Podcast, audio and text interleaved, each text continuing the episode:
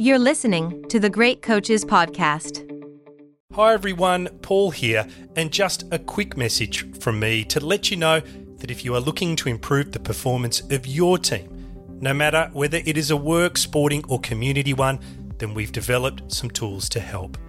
On the website, you will find our Thriving Teams Diagnostic, which uses insights from the more than 200 great coaches we have interviewed to challenge you with a series of questions to help you understand how your team is performing. It's free and only takes a few minutes to complete. If you'd like to know more, you can check out our website, thegreatcoachespodcast.com.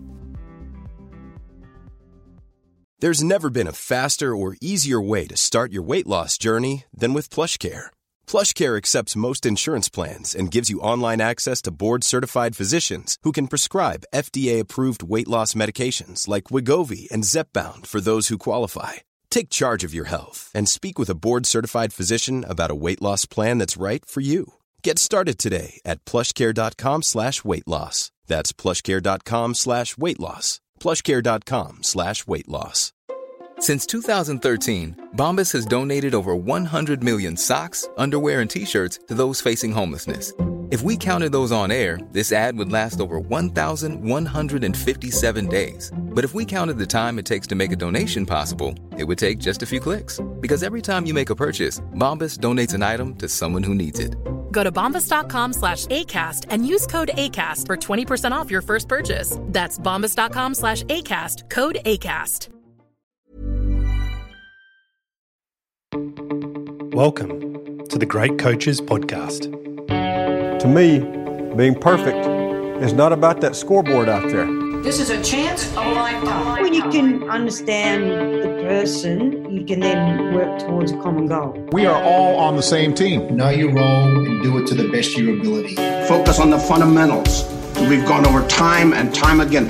Your defense has got to be better. Leave no doubt tonight. Great moments are born from great opportunity.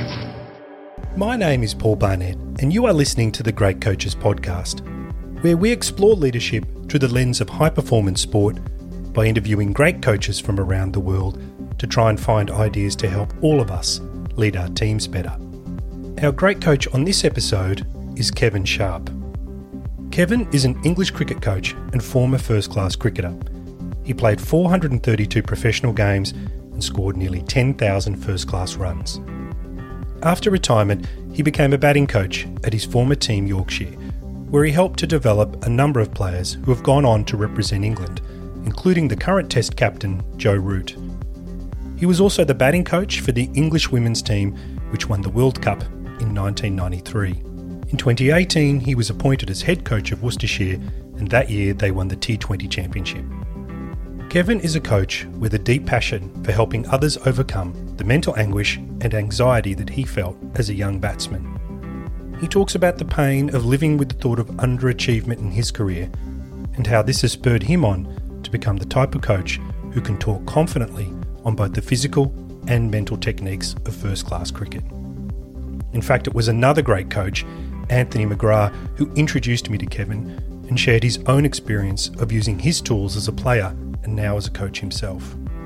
The key highlights of this interview for me were how anxiety can be a good thing if it helps you focus your mind, the importance of finding a mentor or person that you can trust and talk to to help you deal with the unexplored territory that might be holding you back, the self talk diary that he now uses with players to help them exert control over their own inner critic and build self belief, and his love of developing junior talent and the terrific story he shares about meeting Joe Root for the first time. Kevin is the type of wise and calm mentor we all wish we could have in our life, and I hope you get as much from this discussion as I did. The Great Coaches Podcast. Kevin Sharp, good afternoon, or rather, good morning, and welcome to the Great Coaches Podcast. It's great to be here. It's always good to talk. Looking forward to it. We're looking forward to chatting to you too. Love talking a little bit of cricket. And before we get into that, though, I'd like to start with something really simple. Kevin, where are you in the world today and what have you been up to so far? Well, of course, it's been a challenge here in the UK, like everywhere else in the world, with the COVID scenario. But as we've just been saying earlier, that I feel so privileged in the elite sporting world that we've still been able to continue. Obviously, we had a two or three months without cricket last summer, but we did get two months in September, um, well, August and September.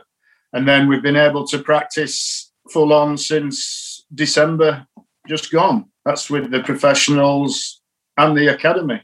So when there's lots of people struggling and sat at home and not working, we've been able to do a few hours a week, and the lads are in great shape, really, to to start what will be as normal as it can be English cricket season in April. Everybody can't wait. I mean, we've got some admin stuff to tie up next week, a few appraisals and some fitness testing, and then we'll be on to outdoor practice the week after, two or three practice matches, and the first championship matches on the 8th of April. I think we were very lucky to grab you then before you get super busy with the outdoor life that you'll all be enjoying in England while the rest of the world catches up.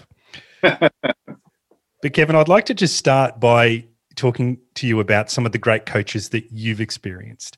There's people like Paul Farbrace, there's Chris Silverwood, there's of course Anthony McGrath, who we've interviewed on this program. And I'd like to just start by asking, what is it you think the great coaches do differently?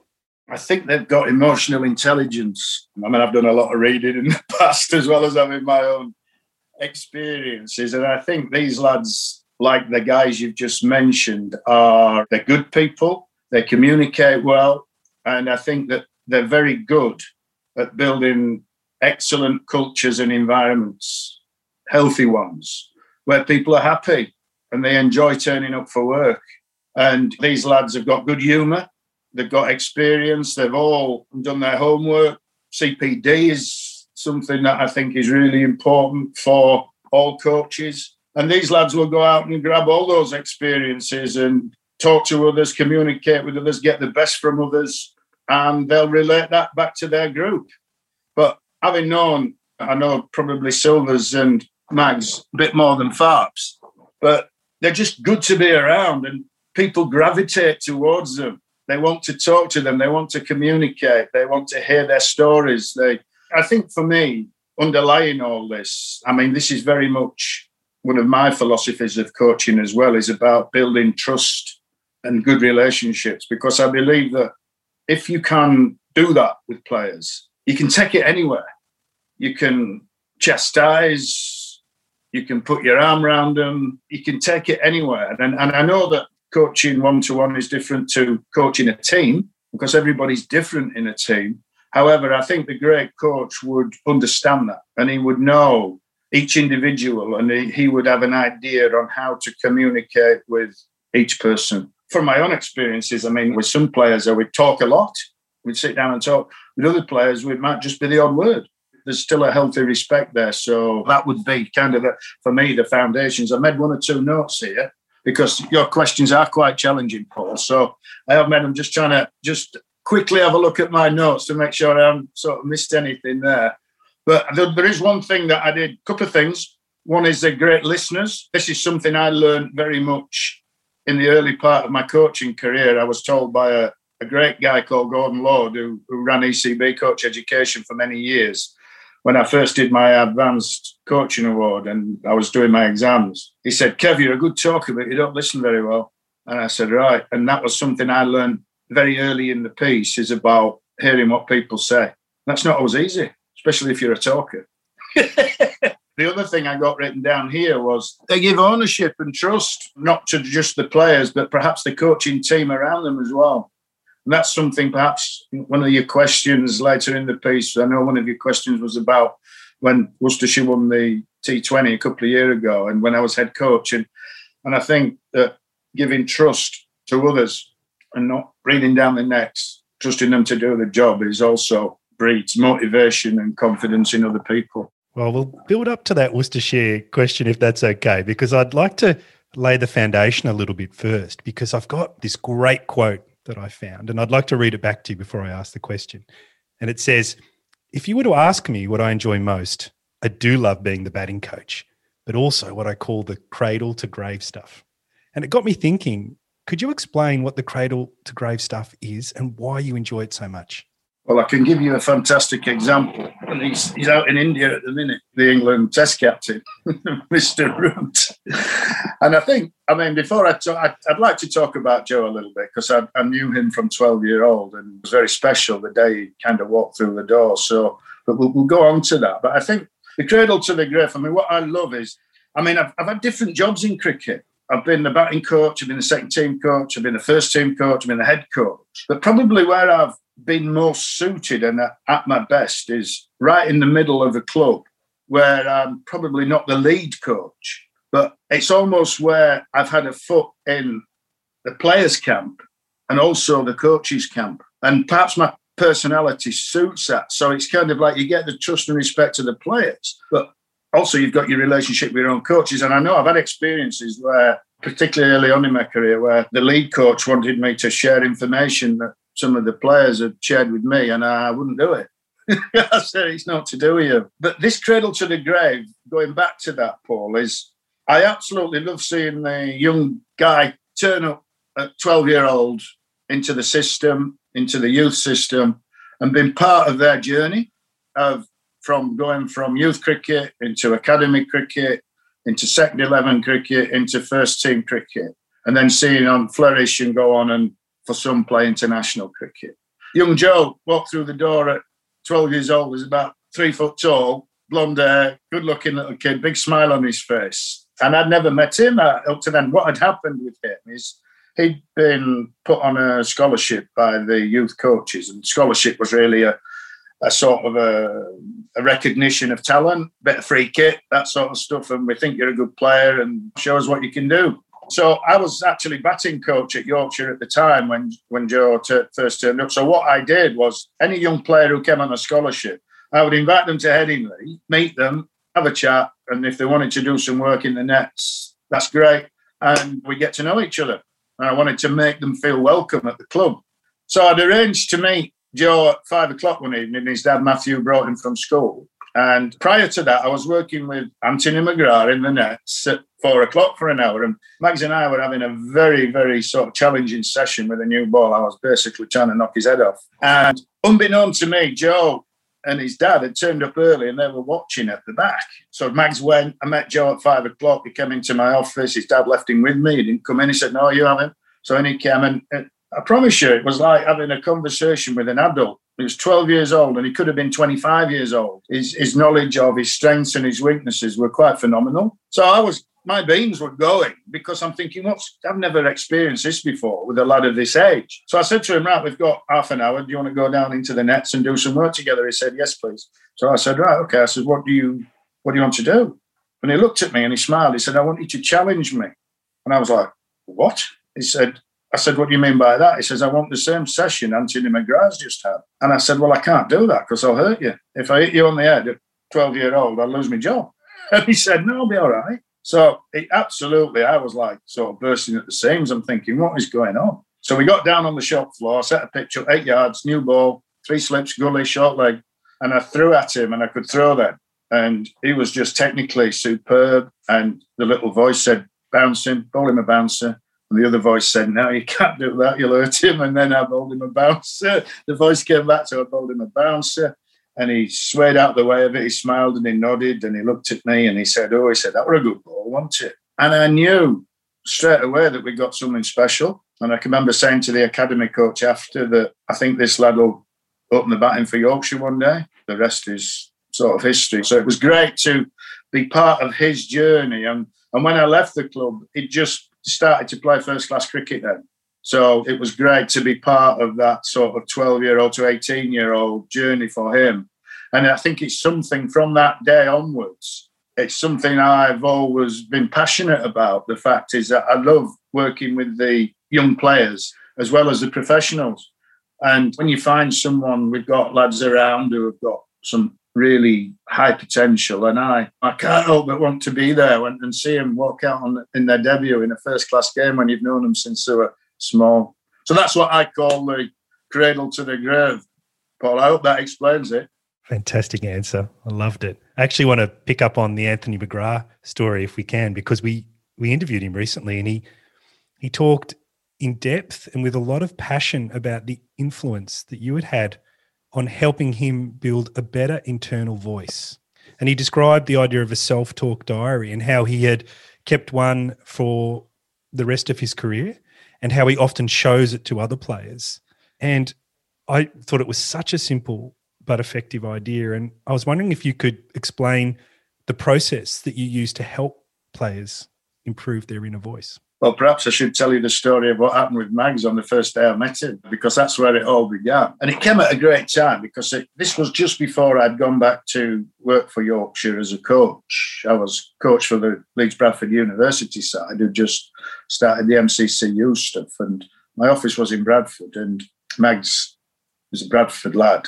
And he he came along to see him, an Aussie mate of his actually. We were playing an Australian sort of um, representative side, and Magsy knew one of the Aussie lads, and he came across to see this guy, and we bumped into each other by accident and started chatting. And he asked me if he could come to the uni and could we do some work together. And I just started my sort of level four coaching award then, and we'd done some terrific stuff, and we just had the session, the psychology module with Dr. Steve Bull, who did a, an awful lot of work with the with the ECB for many years. And I was I've always been particularly intrigued in the side of things and what, what it was because I, I had some difficulties myself as a young player that confidence levels and all those belief and all those things that, that probably affected my performance at times. So I was always quite keen to find out about it and how I could not only help myself but help others. And so Magsy turned up and we did a bit of batting together and we looked at one or two technical things that might help him. And then I said to him, I said, "What? Um, who do you play, who do you play next?" And he said, "Oh, we've got Rose's match against Lancashire on uh, at the weekend." I said, "Okay." I said, "What's your thoughts about that?" He said, "Well, Glen Chapple gets me out." I said, "Oh." I says, "Well, that's it then." He says, "What do you mean?" I says, "Well, you're out already. He's already got you out before the weekend, if that's what you're thinking." So he says, "Well, what can I do about that?" so we got a bit of paper.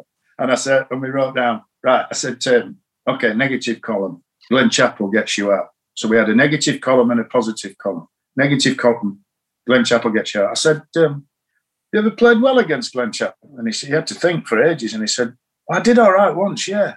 Old Trafford. How many did you get? About 30. Okay. Said, can you remember that innings? Uh, yeah. I said, did you ever hit him for four? He had to think for a minute or so again. He said, Yeah, I did once through the covers. Quite a good shot. I says, Can we think about that shot, hitting him through the covers for four rather than him getting you out? So he says, Well, how do I do that? I said, Right, here's your challenge. So, so what we actually put in the positive column was I played I played well against Glen Chapple before. I can do it again. So those were the two columns. So I said, right, here's your challenge. For the next three days prior to the game, you've got to ask yourself the question 100 times what do I think about when we play Lancashire? And I said, your natural default will be Glen Chapple gets me out. And I said, I want you to pause that, stop that thought, and replace it with, I played well against you before, I'm going to do it again. And he said, Oh, right. Anyway, so that was that. So off we went. The following weekend, Saturday, I kept an eye on the teams and the toss coming because I live about I lived then about half an hour from Headingley. So I kept an eye on the teams and the toss, and Yorkshire were going to bat first. So I jumped in the car and drove to Headingley. And I got there just after the start of play, and about 20 past 11, Mags came out to bat 15 for one Yorkshire, something like that, batting number three. And who's bowling? Glen Chapple. And I sat at the back of the stand, and it was, he could have got out any ball for the first 20 minutes. He could have got out any ball for the first 20 minutes. And I could see him in between balls. He was walking away, and you could see him physically thinking. You could actually, he was going through these process. Anyway, the bottom line is he got through that spell. He got through his second spell after lunch, and he made 100. He came to unit that, that next week for another session. So we sat down and he smiled, and I said, well, "Come on, then, talk me through it." He says, It's the hardest thing I've ever had to do. He says, Because when he was running into bowl, I've just got this he might get me out again. And then I had to replace it with this other thought, although oh, I can play well against you. And then he played his shot. So in between balls, he was going away trying to replace this negative with the positive. And he said, I was in bed at seven o'clock that night. I was so mentally tired. He'd made a 100, he'd batted for four hours. but he says, I was so mentally tired. I was in bed at seven o'clock and I slept for 12 hours. And so that was the start of all that. And I think that, and I, I didn't know as a player what visualization was, what positive self talk I had no idea. I mean, I can remember as a 17 year old making a, a, fantastic 50 against Middlesex on a minefield of a wicket where virtually a test attack playing for Middlesex. You Wayne Daniels, you Mike Selvey, John Emburey, Phil Edmonds, all these people were playing for Middlesex. And I made a, a great 50. And I can remember thinking after that innings that no matter what happens in my career, I know I can do it. I've done it today on this horrible wicket against this these fantastic bowlers. So I know I can do it. And I didn't realise what I was doing, but for the rest of my career, there were times if I was lacking a bit of confidence or self belief, I would pretend I was batting against Middlesex at Sheffield, and it filled me with confidence. I could almost be anywhere. I could be batting in Brighton, Newcastle, Bristol, Birmingham, but I'd pretend I was batting at Sheffield against Middlesex. It just helped. So, but I didn't know at the time because nobody ever did psychology back in the day when I played. We didn't know what psychology was. A psychologist was a bloke who wore a white coat and took you away in a van. but of course, in today's day and age now, I mean, our times have changed and there's been so many players have been so open to difficulties of stress, anxiety, depression. I mean, of late, you know, you've lads like Marcus Trescothick who wrote a fantastic book on his issues that he had. Freddie Flintoff's been quite open about that. Other players since. So there's not the the stigma attached now to having difficult times and struggling a little bit. I mean, I've done an awful lot of reading over the years and trying to find out. I've done an NLP course, neuro linguistic programming. I did the master practitioner on that. I just wanted to find out more and more on how you can not just, well, help yourself as well as others. So you talked about self belief there a minute ago because you, of course, captained Young England at 19. You were on the verge of senior selection, but it never quite happened. And I've seen interviews with you where you've talked about the issues you had with confidence and self belief. So, with all this knowledge you've acquired now and this great story and this great example with Anthony McGrath that has reverberated around the world because he's gone on and used that with others. And since I've heard the story, I've shared it with at least half a dozen people. But if you could go back and talk to that person that was captaining Young England, what would you say to them? What advice would you give them? Well, for me, I think one of the issues that I found is that up to 19, nothing had ever gone wrong. Everything had always gone right. My confidence was high, my focus was spot on everything was geared to making runs and doing well. And I'd not had a great upbringing. My parents weren't wealthy at all, but they gave me everything I needed to set me on the way. So I had a great upbringing and a very healthy one. And I was so like, and always fast tracked as a kid. I was I was playing. I played for Yorkshire under 19s when I was 14. I was the youngest third player to at the time to play for Yorkshire at 16 years old. So everything was kind of like I just naturally thought that everything was going to um, just go from one to another, and I'd be a test player. That's what I thought, and there's no reason why I shouldn't think that because it was just real positive thinking. I didn't know anything else really. I was so happy, and then I just things went wrong for me off the field, and it wasn't anything sort of like unusual. A relationship, first relationship with a female. I'd never had one before that meant anything. And that didn't go so well. And I struggled with it. And I'd never had this before. And then it just started kind of affect my performance because my concentration wasn't as good. I didn't feel as confident. I was thinking about other things off the field that affected my kind of performance on it. And that was tough because I didn't know how to handle it. Because I'd never been there before, it was almost like unexplored territory what do I do about this? And and I think in those days, really, there wasn't many people, anyone to talk to. Really, you didn't have the lifestyle managers now or sports psychologists that the players can relate to and talk to. And so I felt lonely. I felt on my own, and I didn't know how to manage it. And I went off the rails for a while, to be honest. And I knew that I'd never quite achieved. I mean, although I had a healthy career and did pretty well in first class cricket, I always felt I always lived with that thought of of underachievement. Really, I made 10,000 first class runs. I made 5,000 one day runs, but some of my mates went on and played for England, and I I struggled with it because I thought it should have been me.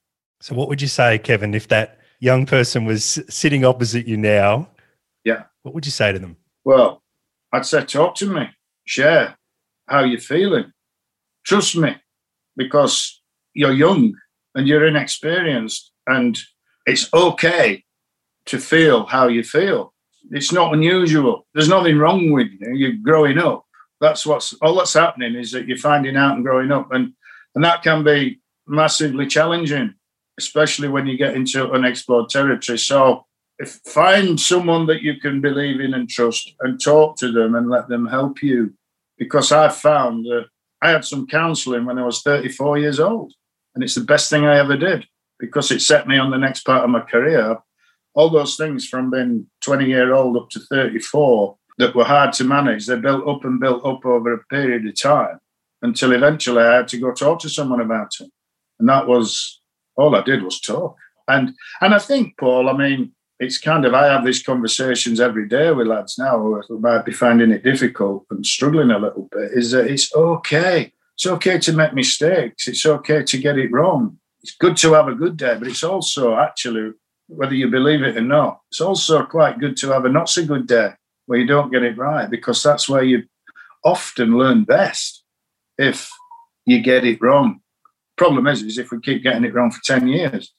It's a, a great answer, Kevin. I can I can see why that experience has helped you become the coach you are today. But there was also another experience I wouldn't mind bringing up with you that I think may have helped shape you as a coach too. Because from 18 to 24, you were lucky enough to play cricket abroad, Australia and South Africa, and you just a minute ago told me that you boarded uh, in Australia with possibly one of the greatest coaches of all time, at least in this part of the world, Rick Charlesworth.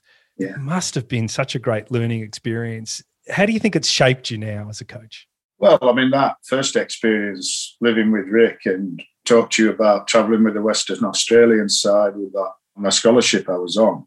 I was so happy then and full of confidence and belief. It was just like living the dream. I can remember turning up in Australia at midnight and Rick and Chris Tavares picking me up from the airport in Perth. Where I was, I got up at five o'clock in the morning and there's parrots flying around. I've never been, never been out of England. So that early experience was, was special. And then it got a bit more real, really, because I had a lovely time. I played for Subiaco Floreat in Perth. And, and then I went back there and had another two seasons there. But some really challenging experiences on the way, to be honest, because in my second season, I had to come back with a back injury and I had to spend three months at St James Hospital in Leeds with a, with a back problem which was difficult. And then I went back, and then I, during that time is when I sort of started to have some difficulties off the field and lacked a bit of confidence. So the third year I went back to Perth, I had a, an incredibly challenging season. I I made no runs at all from October to Christmas. And I was getting abused left, right, and centres by these Aussies, calling me a useless pom because you're supposed to be a professional and you don't know how to bat. And all that sort of thing went on for three months.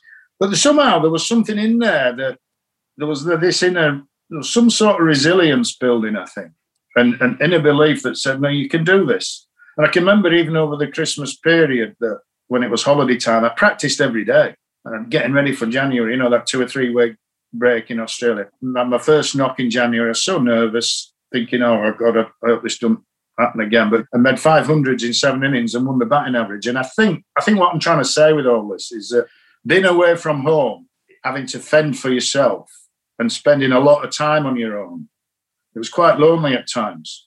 And then it followed by three winters in South Africa where I was in the middle. I worked for De Beers, the diamond company in Kimberley. And it was a quiet place. And I was a young lad of 20, 21 years old, spending hours and hours on my own playing cricket a weekend. And there wasn't masses to do socially. Fortunately, I made some very good friends at the cricket club, and they'd often invite me around for the old braai and all that sort of thing. I think I had to do my own washing at times, and I, I had to. I can remember shrinking my cricket trousers in a washing machine and not having any for the weekend, and having to go to a sports shop and buy some on a Saturday morning before cricket, and just those those little life experiences. I think of. I think the answer to it all is it built resilience because there were, it wasn't always hunky dory, if you like. It wasn't always fun, although there's some great times in there. And I, I, think it just it matures you. And I think that through all the years, that resilience that started to build, I think has been probably the foundation of, of helping me still be in the game now at 61 years old and still enjoying doing what I'm doing. Hiring for your small business? If you're not looking for professionals on LinkedIn, you're looking in the wrong place. That's like looking for your car keys in a fish tank. LinkedIn helps you hire professionals you can't find anywhere else, even those who aren't actively searching for a new job but might be open to the perfect role. In a given month, over 70% of LinkedIn users don't even visit other leading job sites. So start looking in the right place. With LinkedIn, you can hire professionals like a professional. Post your free job on linkedin.com slash people today. Wow. Nice. Yeah. What you're hearing are the sounds of people everywhere putting on Bombas socks, underwear, and t-shirts made from absurdly soft materials that feel like plush clouds.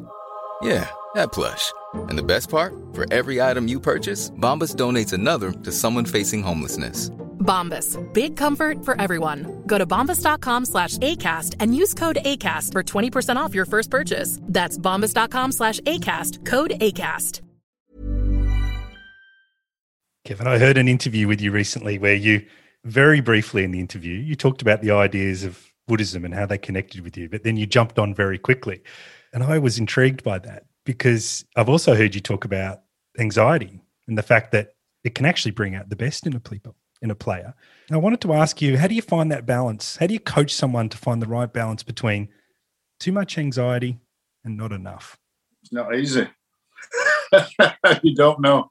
I don't think you know if you've done it or not. I mean, looking at some of the players that I've worked with, the ones who manage that best are the ones who enjoy it most, the ones who live in the moment. And it's kind of like they're enjoying being there and they're not concerned about, there's no fear of failure. I've known players who it's almost they care too much. And if it hasn't gone to plan, it hurts too much and it lasts for too long and they get themselves in a little bit of a tiz. I mean, I, I know I think I'm right in saying that when I talk about living in the zone and enjoying it and not been living in the past or the future, I think anxiety is is excellent because I think that the right level of it is allows you to be at your best. I was anxious before I came on here with you because I want to do well. I want to to give some responses to your to your questions, but I think it's healthy because it, it kind of focuses the mind a bit. And once you get going, you kind of relax a little bit and you get more and more focused, I think, as you go along. I can think I can give one example of living in the zone and in the moment. I believe that when my friend Mr. Root played his first test match at Brisbane in the Ashes a few years ago now, I believe I'm right in saying when you think of the, here we are, so it's midnight, in England. It's Brisbane. It's the first ball of the Ashes. The whole cricket world's watching. Everybody in England stayed up till 12 o'clock to watch that first ball come down. And I think it wasn't long, don't think it was long before Joe got to the crease, but I believe he was greeted by Mitchell Johnson, who very early in the piece smashed him in the chest and said a few choice words to him, as an Australian would. No comment. I said, Welcome to Australia, Joe. Let me just repeat no comment. no comment. So he's hit him in the chest. He said a few choice words, and Joe's wandered down the pitch. Bearing in mind, he's not played a lot of Test cricket yet. This is the first game of the Ashes. And I think, I believe he looked up at Mitchell Johnson and said, It's great out here, isn't it? he said to him, We're playing Test cricket, me and you, aren't we? And I think Mitchell Johnson must have looked at him and said, What's this? And then he went to walk away, and then he came back, did Joe, and he said to him, And what's more, we're on telly as well, aren't we? so he would have been anxious and nervous, yet, but he still had the balance of be able to live in that moment and enjoy that moment. I would call it smell the flowers, if you like. And you know that obviously we we get players who are too anxious. And I, do you know what, Paul? I, I think I've seen sometimes that what can happen to players is that as a kid when they're growing up, they enjoy it and they play to their potential and they're living in this zone and they're doing. I would often ask a player, when you made that hundred, what were you thinking? What were you doing? What was going on upstairs?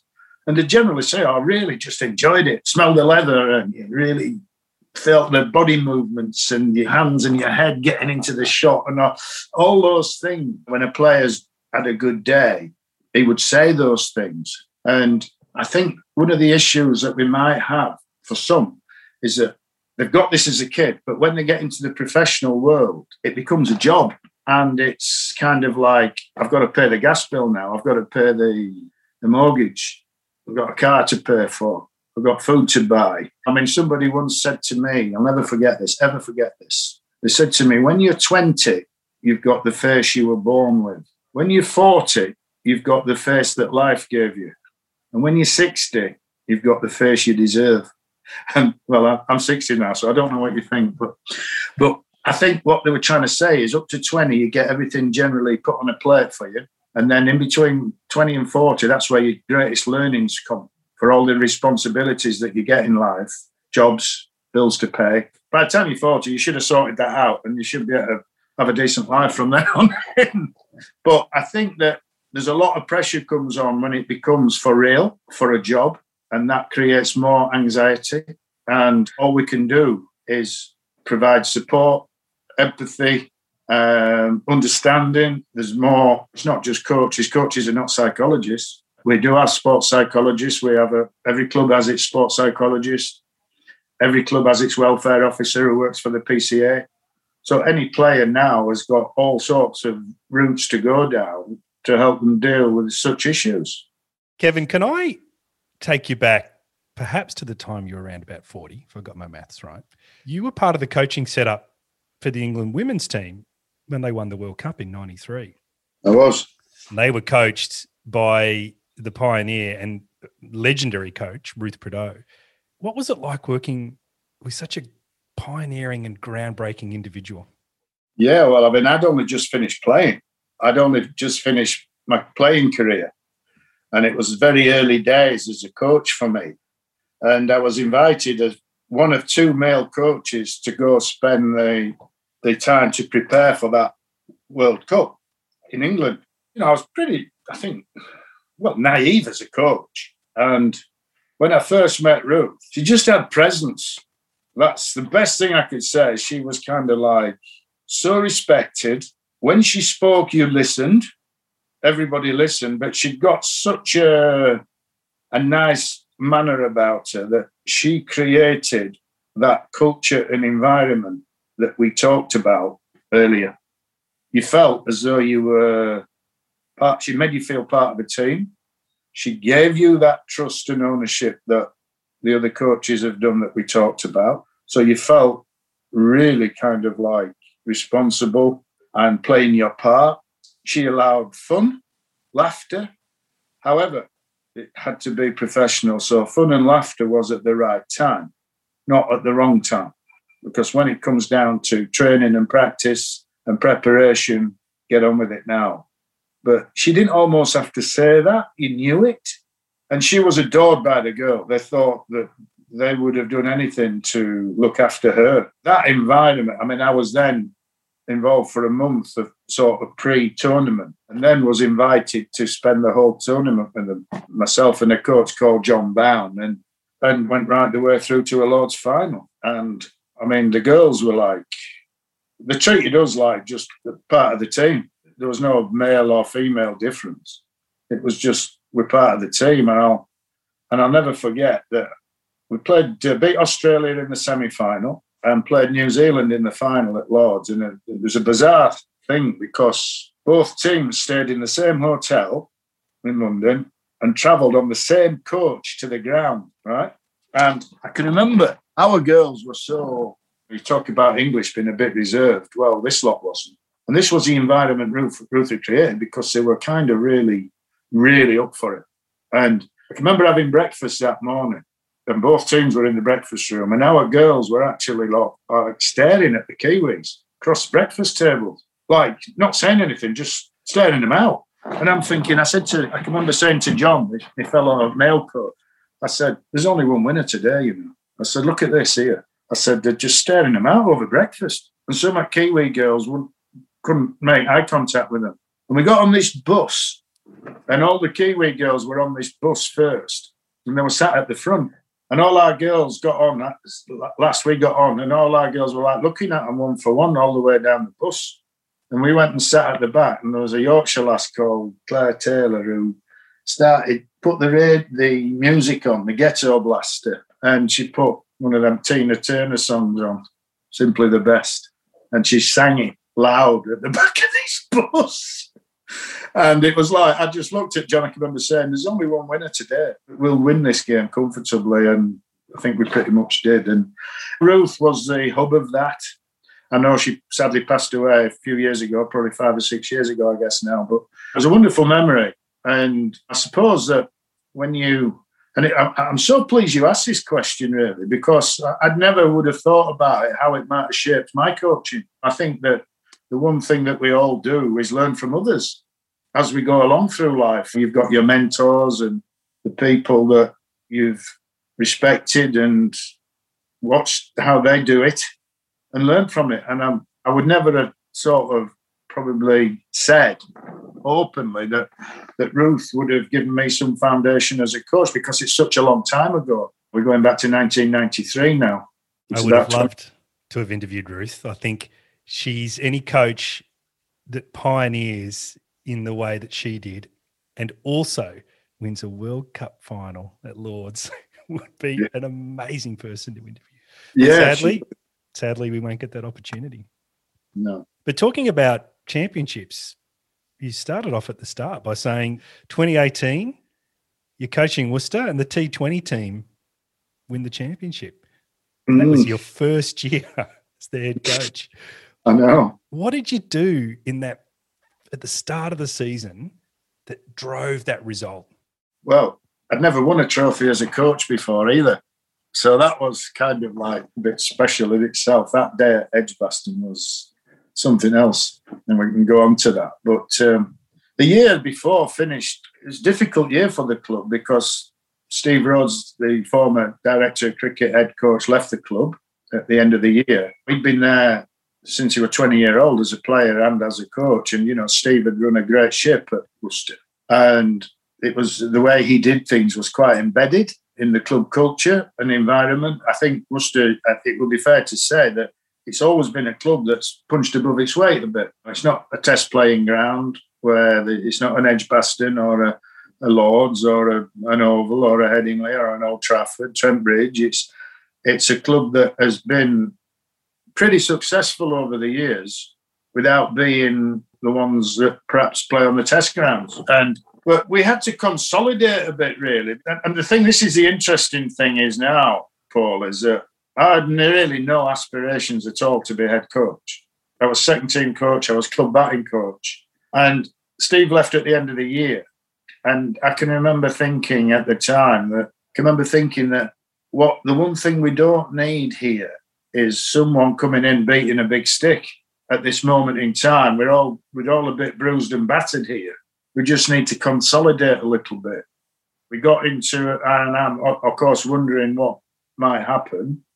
And then I was approached by the club and asked me if I would be interested in doing the job. That you're respected here, the lads believe in you. We think this would be a good move at this point. And I'd never considered myself.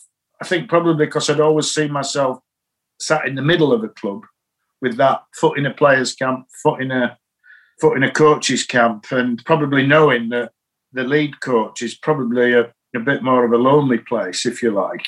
You've got I knew what would be difficult decisions to make on players, on contracts, on selection, probably as well, would have been the, the one thing that I knew would be challenging for me. But they kind of was asked if I would do the job, and they were very clear in saying that you've been here for, with us for, for five years now, and there's a lot of belief and trust in you, and we want you to do it. And so the captain was, I talked to the captain, and he he said the lads are really up for this. I needed to know that. I didn't want them thinking, oh God, why aren't we getting an international who's out there or whatever, who's been there and done it, you know, sort of thing. But no, there was a lot of support from within. And and I think that what we did, I mean, Matthew Mason, who's now in Perth, Matthew also left the club just early in January. So he was like assistant coach to Steve. He went on to go to Leicestershire. I mean, he's, he's back in Perth now. So basically, what we did was we, we basically lost Steve and Matthew at nearly the same time. And so then I was made head coach. So then what we did, we appointed Alan Richardson as bowling coach, who would come in as assistant coach to myself. And then we brought in Alex Gidman to run the second 11. Now, Alex is from Gloucestershire, played for Gloucestershire captain, Gloucestershire in a very successful, particularly one day team. And he was starting his coaching career. He'd done a little bit of work with the MCC Young Cricketers. And i he'd played for Worcester there a couple of years before and had a particularly good relationship with him when he was playing. I found him fascinating because of his strategies and the way he thought outside the box. So I was delighted when he accepted the position of second team coach.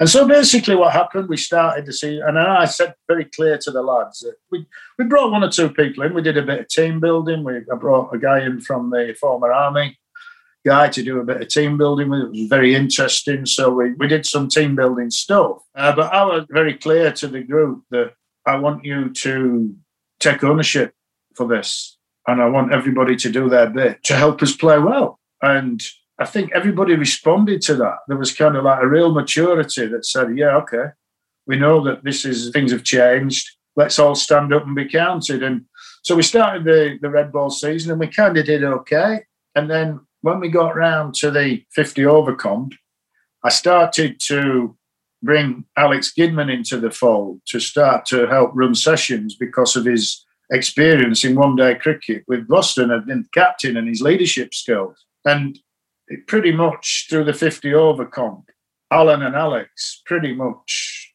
ran the prep, the warm ups, and I became a, I don't know what you'd call it, the lead father figure, if you like, and allowing these guys to to really develop and express themselves. And I watched it and I thought, God, these are doing these guys are doing a good job here. And I loved it. And and then we got to the T20 Cup and I just allowed that to continue. I said, right, I want you to run this, show this, you lot. Then I had a, a very good relationship with Moeen Ali. And now Mo's a legend. Everybody loves him at the club. He loves the club. He played quite a lot for us that year. And he had been already, he was, if he played for Worcester, he was going to be T20 captain. So I just said to look, I told him, I explained to him fully about Alan and Alex, what their roles were. I said, I'm here to oversee this, support this. I said, I want you to run the show as captain, pick the teams between us, but you'll get what you want at the end of the day. And Mo was so receptive to that. And we we got to a quarter final. And the club in Worcestershire was only one of two clubs who'd never been to a T20 finals day, us and Derbyshire. And we got to this quarter final, and it was a weird situation, a weird day because we played Gloucestershire at New Roads, a full house, 6,000. And the atmosphere was so quiet and restrained for a T20 game. And it was almost like all the members were just willingness to win and get to a final. And you could feel the tension in the dressing room, actually. And we hadn't really had that up to then. And I think it was because everybody knew that we'd never got past a quarter final before. We'd lost about four quarter finals. And everybody really was so desperate to, to, to win this game. And so the tension was quite palpable, really. And Gloucester didn't make that many, 130 odd, and, and it could have gone either way. And, and a magnificent innings from Callum Ferguson got us over the line. What a guy he was. I loved Callum. He was just great for, for Worcester cricket, just ever so well for us. And it got us over the line and got us to, to Edgbaston. And everybody was so relieved. Of the lead up to the final, we were probably the underdogs. We'd drawn Lancashire in the first game. Um, Somerset and Sussex were the other semi final. But I kind of, we were all just so looking forward to it and so relaxed and focused. And the day before, we had a team chat on the field. So there's about squad of 15 players, coaches, support staff, physio, S&C. We're on the field. And Moeen pulled everybody round and he said something I'll never forget. And it was, it just got everybody in a circle It was silent, waiting for more to speak. And he didn't say anything. He just looked around the group, man for man, and looked at everyone and nodded, which took him about a minute and a half. And it was like, wow, what, what's going on? And then he said, all he said was, I want everybody to expect to play two games tomorrow. Right, let's crack on and do this. That was his team chat. And I stood there, everybody then went off to the various groups to train. And I stood there and I thought, I got goosebumps. And I knew we'd win. It was just one of them. And I thought, what he's done, it's what he's actually done there. He's actually said we're going to win without saying it. That's what he did. And, you know, Moses smart lad. And the next morning on finals day, from nine o'clock in the morning, course, the Hollies Stand, they're singing Sweet Caroline. And we've got the dressing room, the away dressing room, right next to the Hollies Stand. So the atmosphere was electric right from nine o'clock in the morning. And of course, we got over the line in the first game and we won the final. And, you know, the Hollies Stand was still singing at 10 o'clock at night. And it was just the final could have gone either way. Five overs to go, you weren't sure. But then suddenly Ben Cox, our wicketkeeper, played a master innings and played ever so well against Chris Jordan and Archer and got us over the line and we had a party. But I think going back to what he's saying, I think for me it was about everyone. I don't think as a lead coach, I was always kind of slightly out of my comfort zone with it when it came to selection because, like for example, Ben Cox, the wicketkeeper batsman, I left him out the championship team the week before the finals. He'd not been quite at his best with the bat.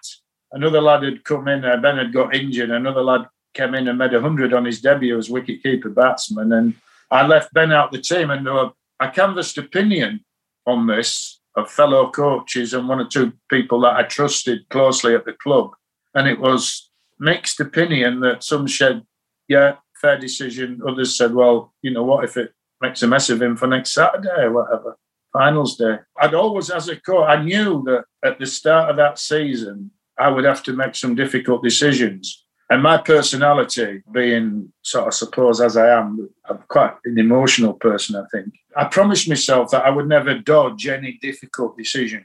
That if I knew it was the right, I thought, and I know these things are subjective, but if I thought it was the right decision to make, I, I wouldn't dodge it and sweep it under the carpet. I'd make it. And I did. And I left Ben out. And it was difficult because we had to have some difficult conversations about it. And but in all fairness to him, he went away. He trained hard that week. He got 100 in the second 11. And he came back on the Saturday and he was man of the match in both games with the bat and kept beautifully. I made the right decision. now, speaking about batting, yeah. you are an elite batting coach. And there are a few batsmen out there with very quirky styles that are proving successful. The most notable example is Steve Smith.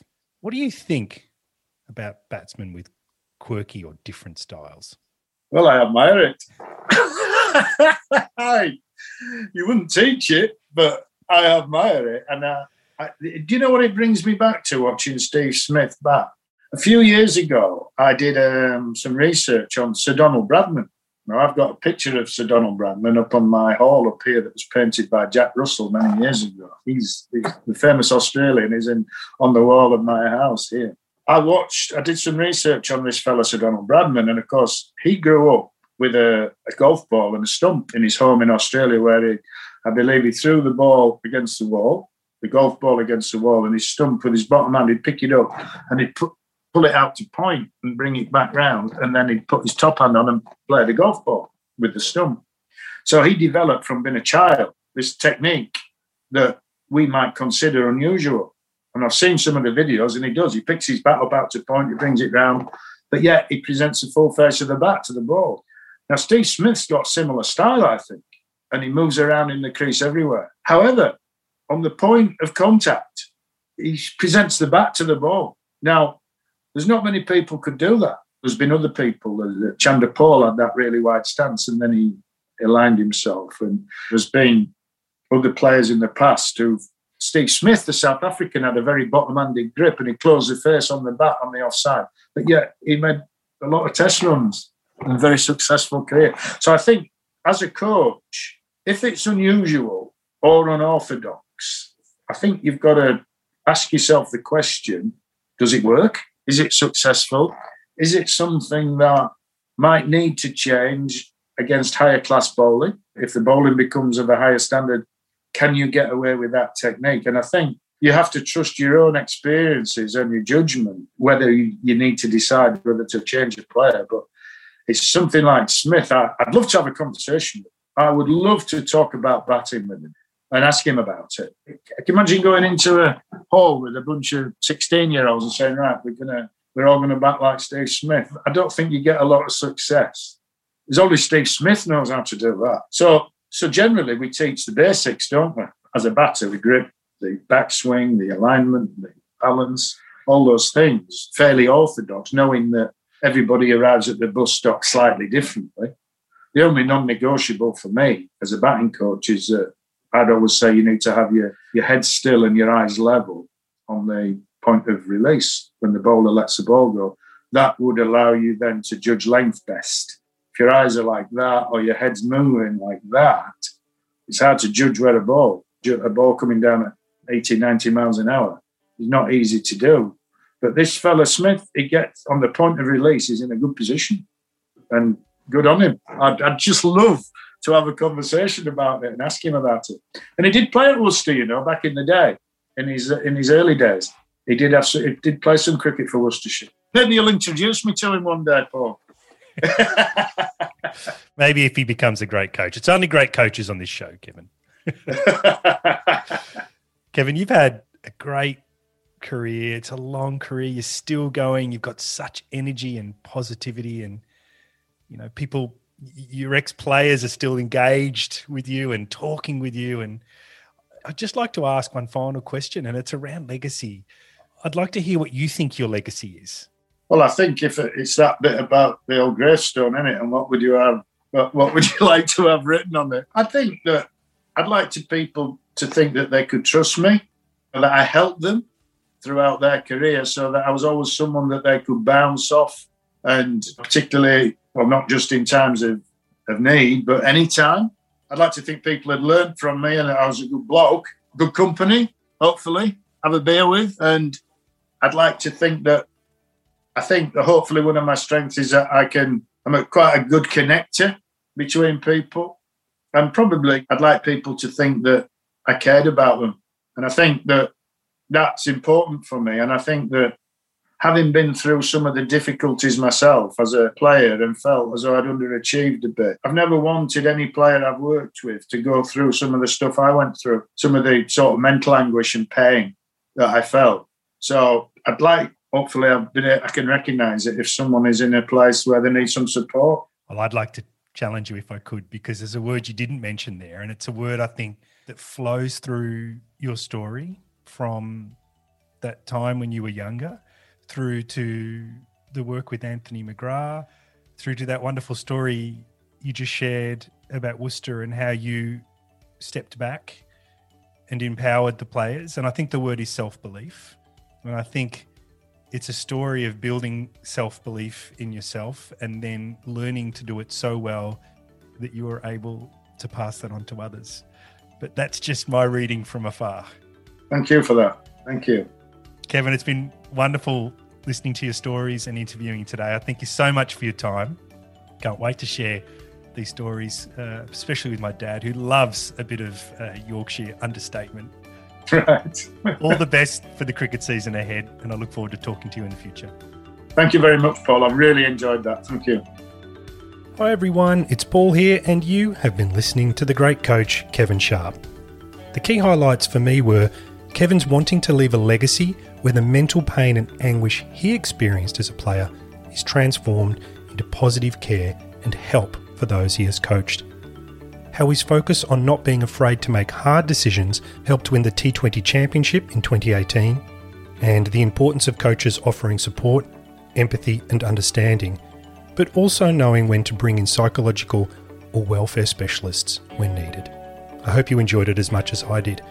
And just before we go, if you are one of the people who has listened to our podcast in one of the 50,000 times it has been played, and you have any feedback, an element of leadership you would like us to explore, or know a great coach that you think we should interview, then please let us know. You can contact us using the details in the show notes.